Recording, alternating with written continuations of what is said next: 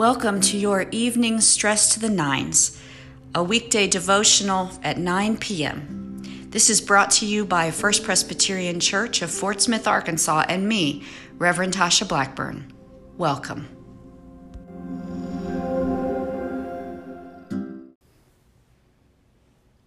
Good evening. Let's begin. O God, come to our assistance. O Lord, hasten to help us. The Lord grant us a restful night and peace at the last. We continue in the week's theme of losing our keys and other small bumps along the way of faith. And I want to read the end of Paul's letter to the church at Philippi, the end of Philippians for you. It's just a couple of verses. And it talks about um, what our attitude is to be, uh, whether the day has gone well or poorly. Here's from chapter 4. I am not referring to being in need, for I have learned to be content with whatever I have. I know what it is to have little, and I know what it is to have plenty.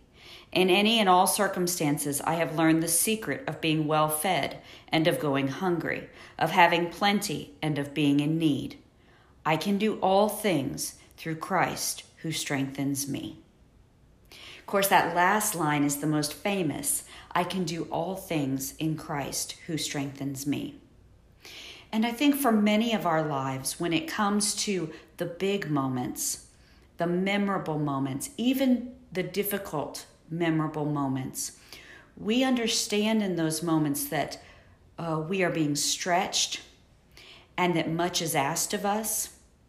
And many times uh, we are able to uh, shift our perspective, uh, deepen our faith to meet that moment. But what about just the everyday moments?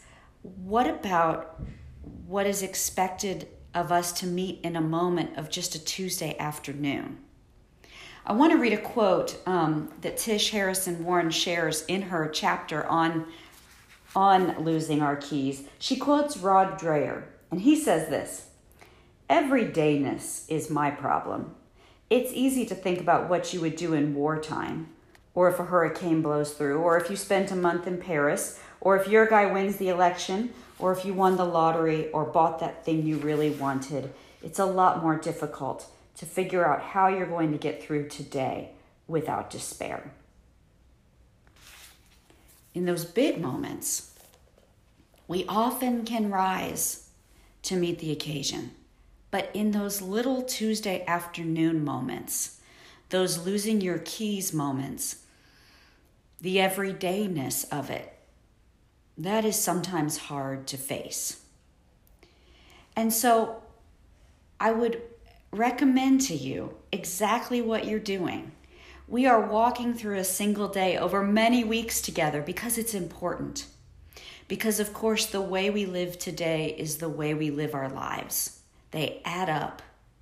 And so, if you are finding everydayness difficult and it is revealing uh, upsetting things about your character, about your life of faith, then it is the everydayness that you need to give back to God.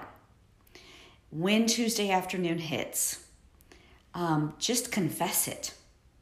Don't wait until Phil or I announce uh, your forgiveness on Sunday morning in worship. Don't wait. You need it on Tuesday afternoon as well.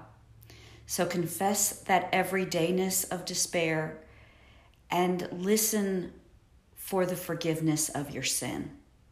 Because this is reenacted in our lives every hour, every moment. So let's confess that before God now. Let's pray. Oh Lord, you know the big things in our lives. Those difficult times, those hard roads that we have had to walk and you know what they revealed about our life with you, about our need for you. But tonight we also confess those everyday moments, those times when we despair, when we do not know how to give thanks in this circumstance. We confess those experiences to you, trusting that you not only forgive the large, but you forgive the small. Lord, hear our prayer.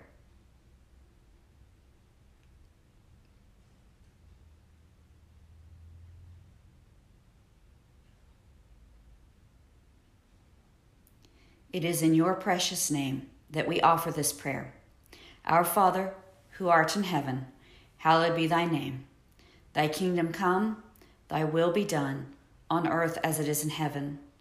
Give us this day our daily bread, and forgive us our debts as we forgive our debtors.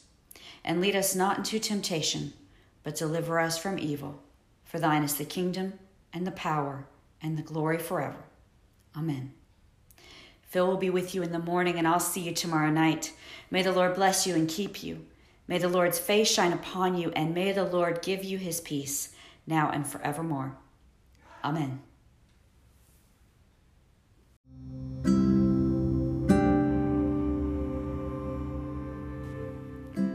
Hope you enjoyed this evening's devotional. These devotionals are also offered at 9 a.m., led by the Reverend Philip Blackburn.